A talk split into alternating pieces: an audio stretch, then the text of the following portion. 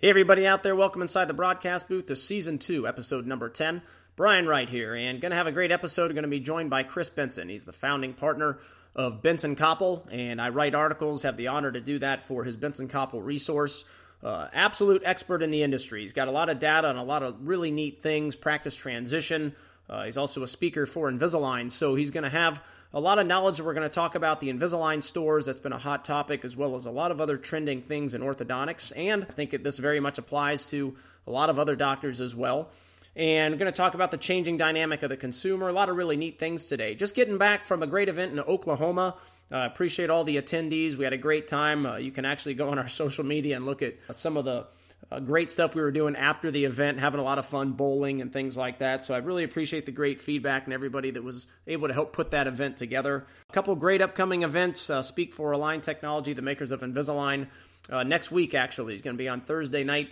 we have a private study club, and then Friday is another practice development workshop.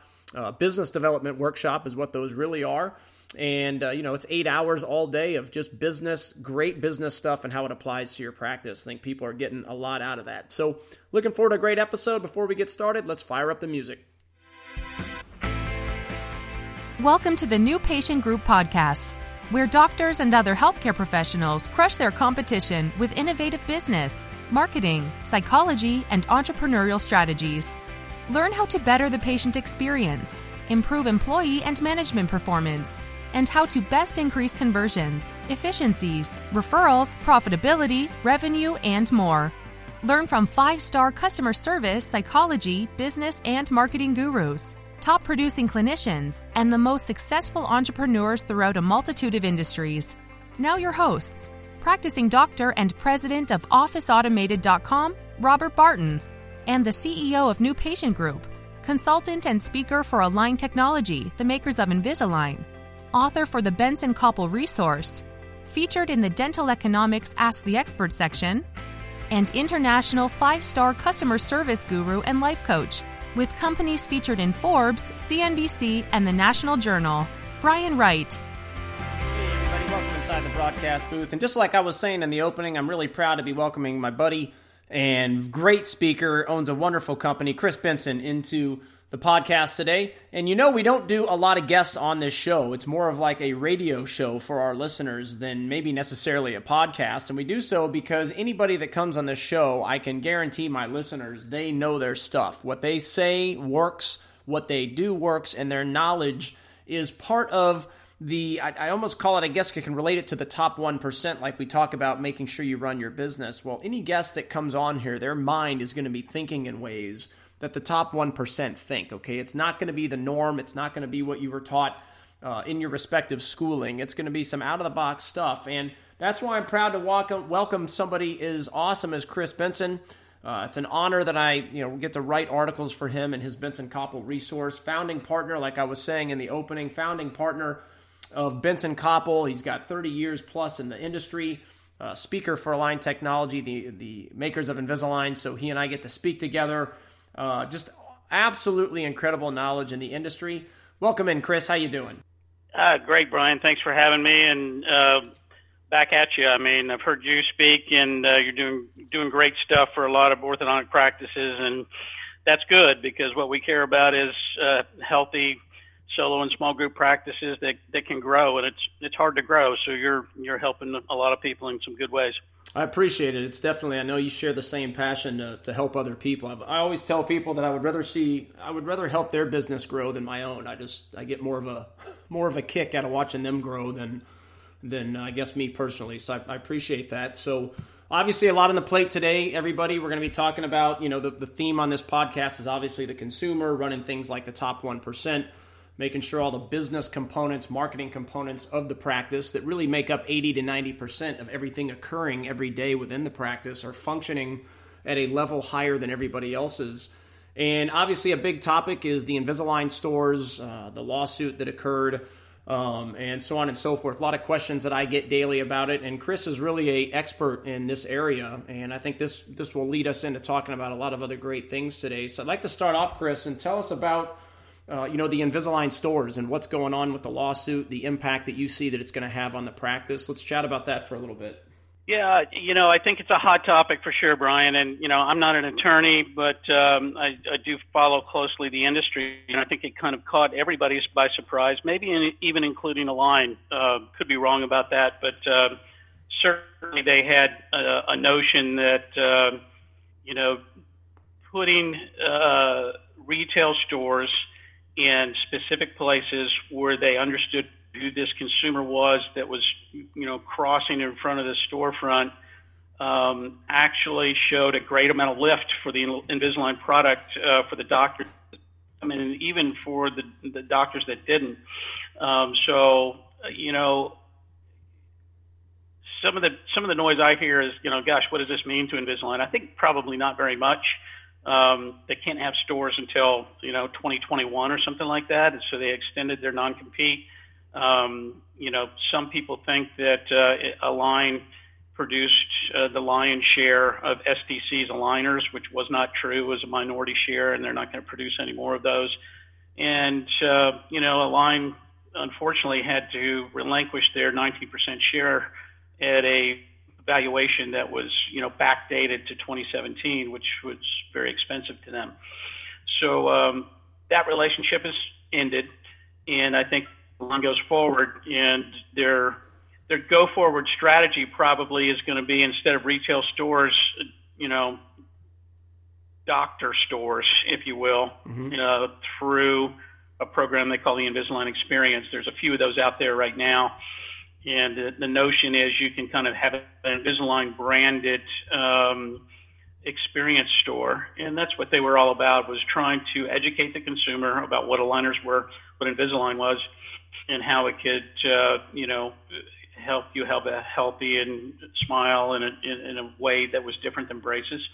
And some doctors, I think, will choose to incorporate this concept, and I think that will probably be a go forward strategy for them. They're still kind of sifting through it since it's all new. Their, their quarterly call is, you know, next week on the 24th, and we'll learn more about that from Joe Hogan. I'm sure he'll be questioned about it. But um, all in all, I think – you know, the stock has done phenomenally well since this announcement, yeah. uh, kind of to my surprise. But it's a $2 billion company. It dwarfs the size of anything in the bracket business or really in the ortho space. And they certainly are a leader. I think you could kind of see them as the Amazon or the Apple of their space in, in the specialty and, and in dentistry. So they're not going away. They're going to continue to grow. And I think digital orthodontics with lab fee based products like uh, in Align has are going to be the future of the specialties. So I don't see a lot of negative uh, coming out of this, um, although it's interesting to talk about.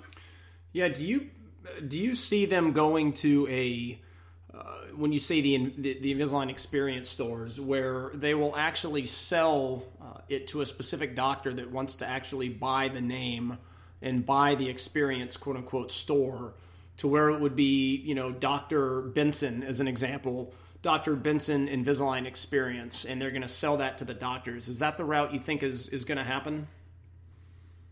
I think so. That's what they're experimenting with right now, and they have several out there. Dr. John White was the first one up in Ohio, and mm-hmm. he's got a really first class, you know, uh, deal. But it's, it's a licensing agreement, allows Align to make some money on helping, you know, produce these you know, basically you, you're it's almost like a franchise. You're buying a kit, but you can attach it to your practice brand, and it can it can use the Invisalign name and that brand, and so it should be a win-win for both sides. You know, I think we're going to see a lot of those come up, and I think uh, when you think about it, instead of having they just had 12 stores, that's all they had to shut down. They didn't have 200, but you know, what if you know of their client base 500, 1,000, 1,500 people have Invisalign branded stores, I think that could be strong for them as a business and really help those practices as well. Because I think the consumer wants aligner therapy by and large. Certainly the adults do, and increasingly teens do. So, um, know, I'm, I, I'm pretty bullish on them. They've been a, a company that people have loved to hate, but um, when you look at their financial results and how they've really introduced a product that didn't exist 21 years ago and laid down some tremendous R&D and development dollars, probably you know in the neighborhood of a billion dollars over that time period or more. Um, it's impressive, and every bracket company is you know trying to figure out their plastic strategy, and we're going to see a lot of plastic going forward, in my opinion. And I think Invisalign feels like as competitive bracket companies or other companies introduce digital products, that's actually going to lift that business. So I think Invisalign is going to be hard to compete with for a long time functionally in the clinic. I'm not a clinician, but uh, certainly I, I, they've got a head start, that's for sure. Still have a lot of patents out there that protect that um, uh, way to move teeth. Um, and um, you know, I think you got to pay attention to them. What we're seeing is that's where the growth is. I mean, and it has been for the last eight years. Practices are doing a whole lot more liner therapy, and what I'm focused on in my business is trying to help doctors understand how to do that profitably because these lab fees can get you know, pretty tremendous when you do start doing a significant amount of it. Kind of changes your P&L structure, and um, but we've got that kind of figured out now, so we can teach that, and uh, you can do aligner therapy as profitably or more profitably than you can do braces if you know how to do it. No doubt about it. I, have seen Chris's numbers when he talks, and you know you've got that down pat. I mean, it's something obviously we believe in heavily as a company. I mean, Dr. John White, you mentioned, uh, who's a good friend of mine, a client of ours. Um, you know, he's mentioned the experience stores before, but he's under you know NDAs, so even I, being close with him, don't learn a lot. So this is why uh, you know, so excited to speak with you about this because you know so much about it. And I mean, there's no doubt clear aligners are the way, way of the future. They're, they're the way of the now and the future. And otherwise, a company, you know, we talk about this all the time on this podcast and then to our clients and then just speaking around the country is, you know, today's consumer, which is actually people of all ages. That's a very misconstrued. When you hear today's consumer, uh, people's, a lot of their mind immediately goes to millennials, Gen Z, and it couldn't be further from the truth. Uh, doesn't matter if you're 80, 60, people have changed their buying habits. But uh, the reality of the situation is, is consumers, whether it be Gen Z, millennials, uh, they are choosing a unique and innovative and convenient experience over results. I mean, the, the proof of that, you know, anybody out there that, that can't or may not be able to wrap their head around that, Smile Direct Club is the proof. Uh, they offer, you know, subpar clinical results. Most people would agree with that but they are growing like crazy. So everything you just said, Chris, I agree a thousand percent. I mean, the clear aligners are the way of the future, and the brand awareness that Invisalign is created on behalf of the clients that they have, the practices that they have, I think is one piece that we talk about frequently on here that is an overlooked factor when doctors think of the lab fee uh, what we like to talk about is that is more of a marketing fee for a brand that's been created on your behalf. All you have to do is set up your business right digitally and internally, and the numbers skyrocket because of how many consumers are actually out there out there looking for it. And what, do you think from a brand awareness standpoint? Is that something you teach? Is that something that you know you see out there that they've created on behalf of practices? Absolutely. I mean, I don't think anybody has you know better data except SDC. And I think the lesson of SDC for Align and for orthodontist is exactly what you just said. You know, there is a huge hunger in the population uh, for a better smile, and there's a huge number of consumers of all ages, primarily adult with SDC. Um, but that's a big span, not just millennials, as you suggest that want a better smile, but don't even give the orthodontist a try because they don't, you know, all they think they're going to get is a five or six thousand dollar answer in 24 months, and uh, they they know that they're not going to get that. So yeah, the consumer's changing. SDC's proven that model. I mean, when you look at what they're doing, they've announced that they're going to try to go public. You know this summer and you look at the you know the IPO market right now in America is just off the hook. We've got you know, Lyft just went public. Uber's going to go public. We had, I think today, um, it's the Thursday before uh, Easter. I don't know when this podcast is going to go, but I think today you're going to have two more come out Pinterest and Zoom. Mm-hmm. And, you know, there's just a lot of interest in, in the investment space in this. You look at the valuation of SDC you know, it was 3.2 billion a year ago. It's going to be many, many more times that if they go public. They're growing like crazy, and they're not affecting the orthodontist yet, but they will if the orthodontists don't wake up, because they need to talk to these people, and um, they need to offer them an option, in my opinion, anyway, in order to capture some of that growth. You know, as far as brackets, you know, the hardest job in orthodontic sales today is being a bracket sales rep. I mean, that that segment of the market is declining and will incrementally decline every year going forward, in my opinion. So you get these, you know, to make quota in, in the bracket business now, it's three four percent growth. I mean, you get fired, you know, at, at an aligner company for that. Um, so yeah, you know, brackets will become less relevant. Aligners will become more relevant. People that resist that, I think, you're going to miss out on growth, and it's hard to grow your practice today. Data is pretty clear on that. You know, 1.6% growth on average in all orthodontic practices across the country in 2018, and that's pretty unremarkable growth, in my opinion. Uh, so if you want to outperform the market, you know, you hire Brian and his company, and you and you and you integrate aligners as part of your treatment modality, and I think you, you know all of a sudden you're looking at double digit growth. Well, I, yeah, I, I, agree with everything you just said. I mean, the, the 1.8 right in there number you said, I mean, that, that number would get us fired from our clients. I mean, they're, they're averaging most of them 15 to almost 40% revenue growth uh, year over year. And I mean, it's, it's which, from, which is, you know, it's all outlier stuff. And so you invest the time, you, you, you get the coaching, you know, what you're bringing to the market and, and what we're shifting from in historical orthodontic consulting is, we know how to track, you know, the KPIs. We know how to track the numbers. We know kind of where they should be.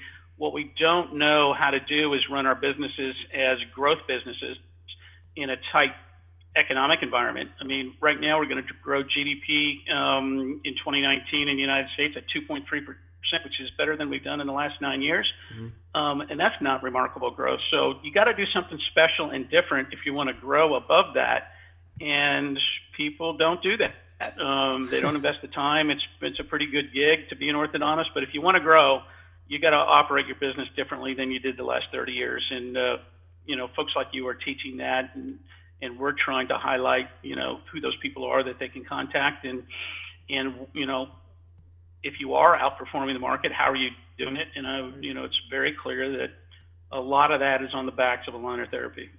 Well, you're speaking our language for sure. I mean, the, the clinical abilities, everybody, you know, all the all the doctors out there that listen to this, I, I, say this all the time. You know, your clinical abilities amaze me. It's something you should be very proud of, and I have the utmost respect for. But the, the reality of the situation, in a perfect world, would this be true? Probably not. But the reality of the situation is, is the better business, the better CEO, uh, the better business person is really kicking the better clinicians' butt. And it's just only going to continue. That trend is only going to continue more and more as Gen Z comes more into the into the, the mix. Millennials get older, have more kids. Uh, the list goes on and on. It's all trending towards the better business wins. Now, the, the beauty of that is is that you can be both, and that's what we teach. Is that it's not that the clinical expertise doesn't matter; it absolutely does. Um, but it only does if your team and you are able to to close the case and get the phones ringing more. Because until that happens, you can be the best clinical person on the planet, but you don't get to do it. So the mindset has got to shift. That's what I'm teaching. Yeah, that's what I'm teaching now, Brian. Is you know, in every town I go to, and I, I'm in a practice every week, and have been for a long, long time and in every town I go to, there's a practice on one side of the street that's growing, and there's a practice on the other side of the street that's flat or declining. And these doctors are the same age, same deployment of technology, same uh, economic environment, same pricing structure. Why does that occur? It occurs because there's a business culture in the growing practice that doesn't exist in the in the flat or declining practice, and it's these softer skills in the coming decades that are going to trump everything else with regards to growth. And so if you want to grow, you've got to improve your acumen. You don't come out of residency knowing how to lead a team. And so, you know, some of you are better at it, than others. But if you're not good at it, you can learn that skill and you can hire people to help you learn that skill. And you can surround your people uh, with, with that have a skill set that, um, you know, you can keep them accountable to. So you don't have to do all the work. Do you have to be a great clinician? Absolutely. Do you have to be a great business person? Absolutely. And if you're not that great business person, then you can learn that skill or, you know, hire people to help you and your team learn that skill and then just hold them accountable to the, the metrics. So that's what we're seeing. I think culture will trump everything with regards to growth in the in the next decade. I, I, agree. I mean, you're speaking our language. That's why I respect you so much. I mean, it's everything you just said is is 100% accurate. And, you know, the, the, same example, the practice across the street that's failing and then the other one across the street that's succeeding, uh, you know, we see this all the time. And, and listeners, you, you, hear us talk about this. you do the, the ones that fail oftentimes are spending the most on marketing because their mindset is postcards, billboards, TV, radio that's going to solve all my problems. And it couldn't be further from the truth. What you need is a fantastic, superior digital presence because that's what Gen Z and millennials are looking for. When they're picking a business, it all starts digitally and they choose the one that offers them the best experience. And then that generates a bigger brand, more likes and shares, eventually more new patient calls. And then when the new patient calls come in, you've got to make sure the receptionist is trained to convert it. It's just each step leads to the next. And the practices that do the best are focusing more on digital and internal things like culture, training their people, holding them accountable, things like that, as opposed to the people spending thousands every month on radio, you know, just hoping something they do sticks. And it's just a it's just a complete different approach uh, to growth. And I think you hit the the nail right on the head and, you know, there's something we talk about a lot, Chris. It's called the spotlight effect, how uh, the brain is wired, the human brain's wired to protect us from things that it perceives as harmful, painful, change, things like that. And I see it inside the practice that a lot of doctors argue and they fight the reality of where orthodontics is headed. The, the virtual, and I, I, want your thoughts on this, of course. You know, the virtual consultation, it's heading more and more in that direction. It's why we offer a solution for it. Uh, the direct to consumer that we're talking about, Smile Direct Club, competition, anywhere they can spend their disposable income that's creating a better brand than, than your practice. All of that is the competition today. And I see a lot of doctors that, that are fighting the reality. Do you, do you see the same thing? Yeah, we do. And, uh, you know, we're all creatures of habit and change is hard and, and that kind of thing. But, you know, we've heard from the podiums for quite a long time now, you know, that this, there is a new consumer and this consumer is really about how easy is it to do business with you and how well can I be educated before I pick up the phone? I don't know what the data is. Maybe you do, Brian, but you know, people spend a, a, an enormous amount of time getting to know your practice before they pick up the phone. And then if you stumble when you get that phone call, you know, it's over. And so you have to be better at these softer sides that you're talking about than ever before. And you have to accept that this is a new consumer. I, you know, I've raised three millennials. They're all just kind of out of school and getting launched, and and they look at life totally different than I do. You know, they don't use paper. Um, you know, just look at the onboarding process that we have uh, to enroll a patient in, in our practices. Many people are still using paper products, clipboards, and everything, and not um, digitizing this whole process in in making it easier for the consumer to do business with you. But uh, my kids would never fill out a paper you know, insurance form uh, request or thing. They want to do that all online. And if you don't have those simple pieces put together, you know, it's it, it, it takes an effort to get the phone to ring. But then after the phone rings, as you suggest, we have to be so much better. And um, you know, there's not that much information out there outside of you and Landy Chase and some others that are teaching this. But um, you have to perform at a higher level on the telephone than we've ever had to before. And then when they get to your office, you've got to continue to perform. So there's so many systems that are touched that are just before we get to yes, but um, we've got to be better at those things. And so, absolutely, I see uh, in parallel what you're talking about. Well said. Yeah, I think uh, you know what you mentioned about the paperwork and millennials not using paperwork. That goes in, listeners. You know, when we talk about a unique, innovative experience we're talking about something very different than what comes into most healthcare professionals' minds. Not not a criticism, uh, but we're talking about things. You know exactly what Chris is talking about. When they go to fill out their paperwork, is it on a clipboard? Well, if it is, that is not a unique, innovative experience that's going to get Gen Z millennials to go, "Hey, I want to buy from this place." Um, do you have the same? And, and, we do studies on this all the time, and you, you may or may not even be amazed by this, Chris. But things like you know, every single practice when you walk in, they have, you know, a Keurig machine or some kind of coffee machine that's basically the same as, as everywhere else. Well, uh, some of our clients, we tell them, look, if you want to offer a unique experience, you change that to a grinder that's built into a coffee machine. You buy your beans down the street from an organic farmer's market. You grind them fresh every day, and you make social media content that you have the best coffee in town. That's the type of innovation that we want. It's changing every single thing that's the same in everybody's and doing it just a little bit or a lot different to get people to go, huh, I haven't seen that before. And it all plays from your coffee to your paint on the walls to everything that we're talking about, plays into whether or not people, especially Gen Z, and there's all kinds of data that we have, Chris, on Gen Z and millennials. In uh, Gen Z, as an example, they expect you to answer the phone in under 45 seconds. If, the, if you don't, or you put them on hold longer than that, they will hang up on you and go somewhere else. And that data yeah. goes into providing that unique experience. I, you know, I, I would agree with these things. I mean, you know, I think orthodontists have a little bit of a stiff arm to them, saying, "Listen, you know, I'm a scientist. I'm trained to diagnose and to treat this case, and I I didn't become an orthodontist to become a marketer." And um, you know, what I see is that you don't have to be the marketer; you have to execute on that level. Um, but what you have to do as the orthodontist, who is almost always the de facto leader of the business, is you have to decide what it is that your business stands for. Simon Sinek would call it the why. In my era, we call it mission statements. But you know, people poo-poo those ideas. But if you don't have a team that understands what you're about and what you want to deliver and can recite that back to you and then they can deliver that to the consumer that um, calls or comes through the door or is a patient sitting in a chair you won't win in this environment um, at the level that the people that do. And so leadership is a is a big deal. And you know I, my call out to the people on this podcast is you know, become a leader. Decide what your practice is about. Express that to your team.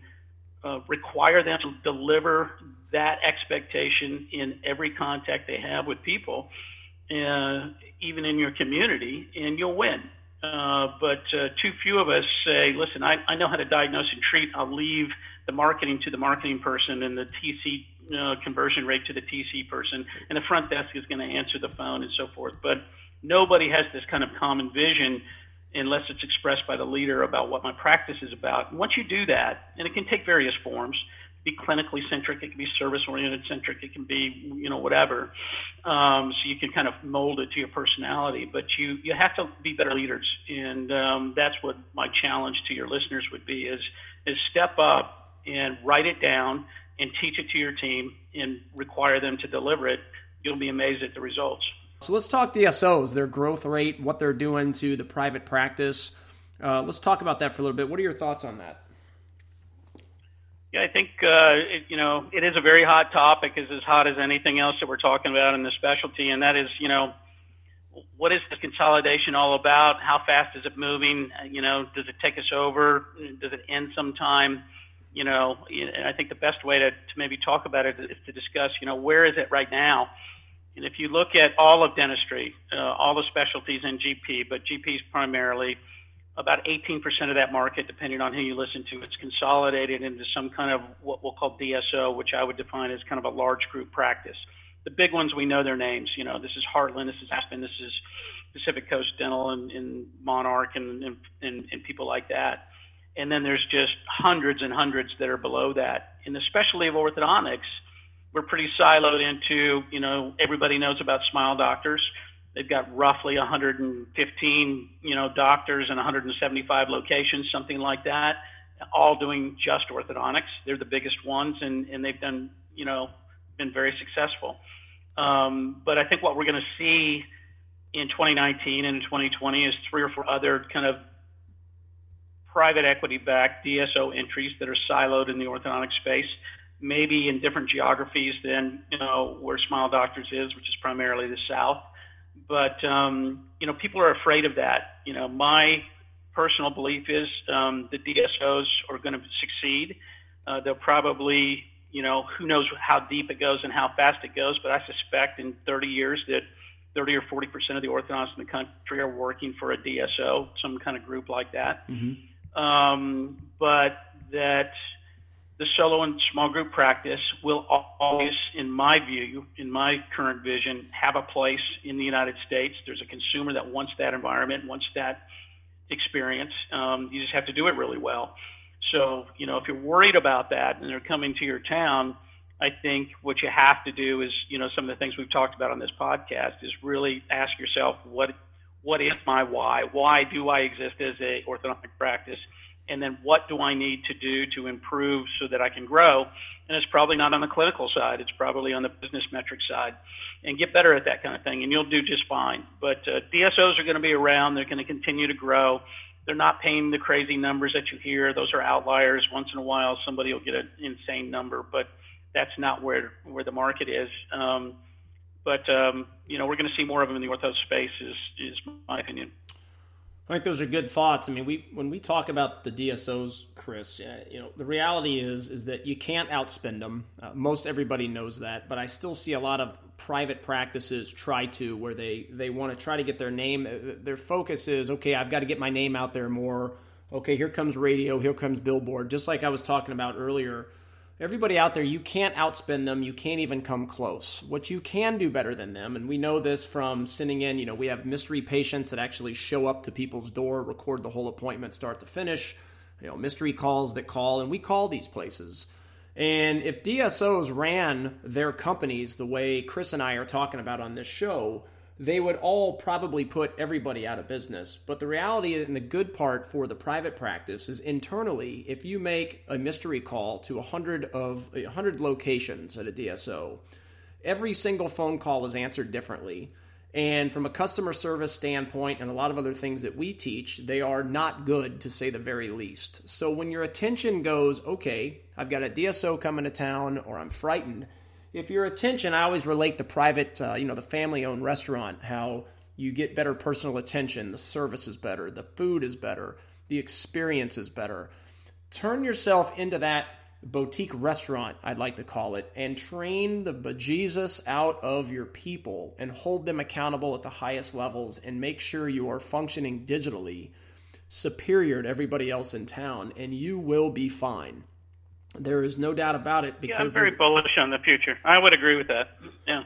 It's difficult to get them to do, Chris. That that's the uh, you know the difficult part. I think it makes sense to most people, but getting and and I'd like to even hear your thoughts on this because we see it and why we're so big on accountability is literally without. I always talk about you know if you want to be the Ritz Carlton, Walt Disney, the reason why they are who they are is one they train their people better than the rest but they hold their people accountable. They don't put up with anything. If you don't do, you know, protocol A, B, and C as well as they expect, you're out of there and they're going to find somebody that will. Now, we don't want to turn the practice into a dictatorship, but it is the single biggest weakness that I see around the country is doctors and even office managers a lot of times they do not hold their employees accountable for becoming great at all the systems that they expect the employees to be good at.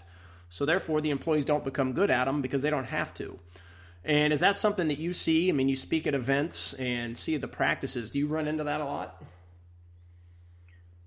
You know, I do, but I would I would point out that you know when I go to Disney or I go to Ritz Carlton, what I observe is really really happy workers. Yep. And when I go to a practice that's kicking it and that's outperforming every other practice in their drawing area, I see really really happy employees. Yep. And so this is not a message that says, you know, this is not a fun place to work because we're holding you accountable.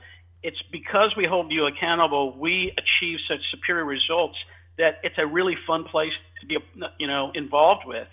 And you take great pride in your work, and you and you and you're excited to be there every day. And there's not, you know, there's high morale. There's not a lot of politicking, and uh, the practices that are struggling, you see a lot of grumbling, and you see a lot of, you know, sour apples, and it only takes one. And so, you know, that's what you're saying. I think is you know you just can't have that. And um, you know, but you know, this can be very exciting and uh, and very fun for the staff and the and the people who work in the practice as well as the business owner. And as businesses succeed, orthodontists are generous people. They usually share that in some way uh, with their team, and it makes it even a more fun place to work, um, both financially and just work environment. No, that's well said. I mean, I just got back from a practice, uh, orthodontic practice out in Denver a couple days ago, and they are actually excited that we're there because you know I gave them how we make sure everyone's held accountable to doing what we're teaching. You know, that's the way we ensure that it works, et cetera. And their team is actually excited because what they get, and you know, all the employees in healthcare have been through at least one consultant in their career, and, and they see the consultants come and go. They're there three or six months, give their ideas, do some teachings, and then they're out And then the team members, a lot of the employees maybe change for a little bit, but then it goes back to how it used to be. And that's a deflating, that's a surefire way to ruin a culture because you have three or four people on a team of six, as an example, that are really gun ho about doing all this. Yet you have one, two, or three other people that just won't do it. They won't change. There's no accountability. And what inevitably happens is those people that are negative about it, they rub off on all the people working hard to actually change and then it all goes right back down to you know where whenever the consultant's gone, which is why the accountability, Chris said it, you said it so well. It's not a, hey, we're going to fire everybody and make this a horrible place to work. By holding people accountable, you create that culture of success that employees know if they work hard towards something, it's going to stick. It's not going to be a waste of their time. So you, you said that beautifully. You're right on the mark. Well, a, it can be a lot of fun. I'm very bullish on the future. Um, you know, if my kid wanted to be an orthodontist, I'd say hell yes, let's let's go do it. Um, uh, and, and we we can make this thing really rock. And I think people should feel that way because it's out there. It's hard, um, but I tell my team all the time what what we do is hard. We value practices and have conflict between buyers and sellers every day. And I said, you know, if it was easy, anybody could do it. We wouldn't exist. And um, that's certainly true in the ortho space. And so, yeah, it's hard, but if you dig in and do it, it's not, you know, a drain and, and it can be a lot of fun. So I, I'm encouraged, guys, and um, I hope you guys are too. And and and Brian and his team are doing great things. And so, uh, if you're part of his group, um, you're a step ahead of uh, what's available out there. Well, I appreciate you coming on, Chris. And why don't you tell us? I mean, Chris has got a fabulous company. I, I'm I'm honored to be able to write articles for his Bentson Copple resource, and it means the world to me to be a part of that. And I highly believe in everything he does. Otherwise, he wouldn't be on this show. So I appreciate your time, Chris, and tell everybody where they can learn more about you, uh, a little bit more about what you guys do, what you can do for everybody out there. Yeah, thanks. I mean, you know, we're a change of ownership company. So if you want to bring in an associate, bring in a partner, sell your practice, um, anything like that, that's what we do. We value and structure transitions. And we're just siloed in the ortho space. We're specialists like you guys are and um, we do as many transactions as or more than anybody else in this space. And so we we'd love to to hear from you if, if you could use our expertise. Uh, we write this newsletter to kind of keep in touch with people because this is what we do is kind of at the beginning of your career, at the end of your career. So uh, the newsletter kind of keeps us in touch for those years in between, and that's why we write about you know common threads that we're seeing in successful practices. So been uh, beneficial to a lot of folks, and you can subscribe to that. So just look us up on the web, bentsoncopple.com, and you'll find out about us. All right, Chris. Well, I appreciate all the expertise and coming on. We'll have you back, and uh, we'll talk to you soon. And all the listeners out there, appreciate your loyalty and following the show. And we'll have another show for you in the upcoming uh, days. Thanks so much for listening. Bye bye.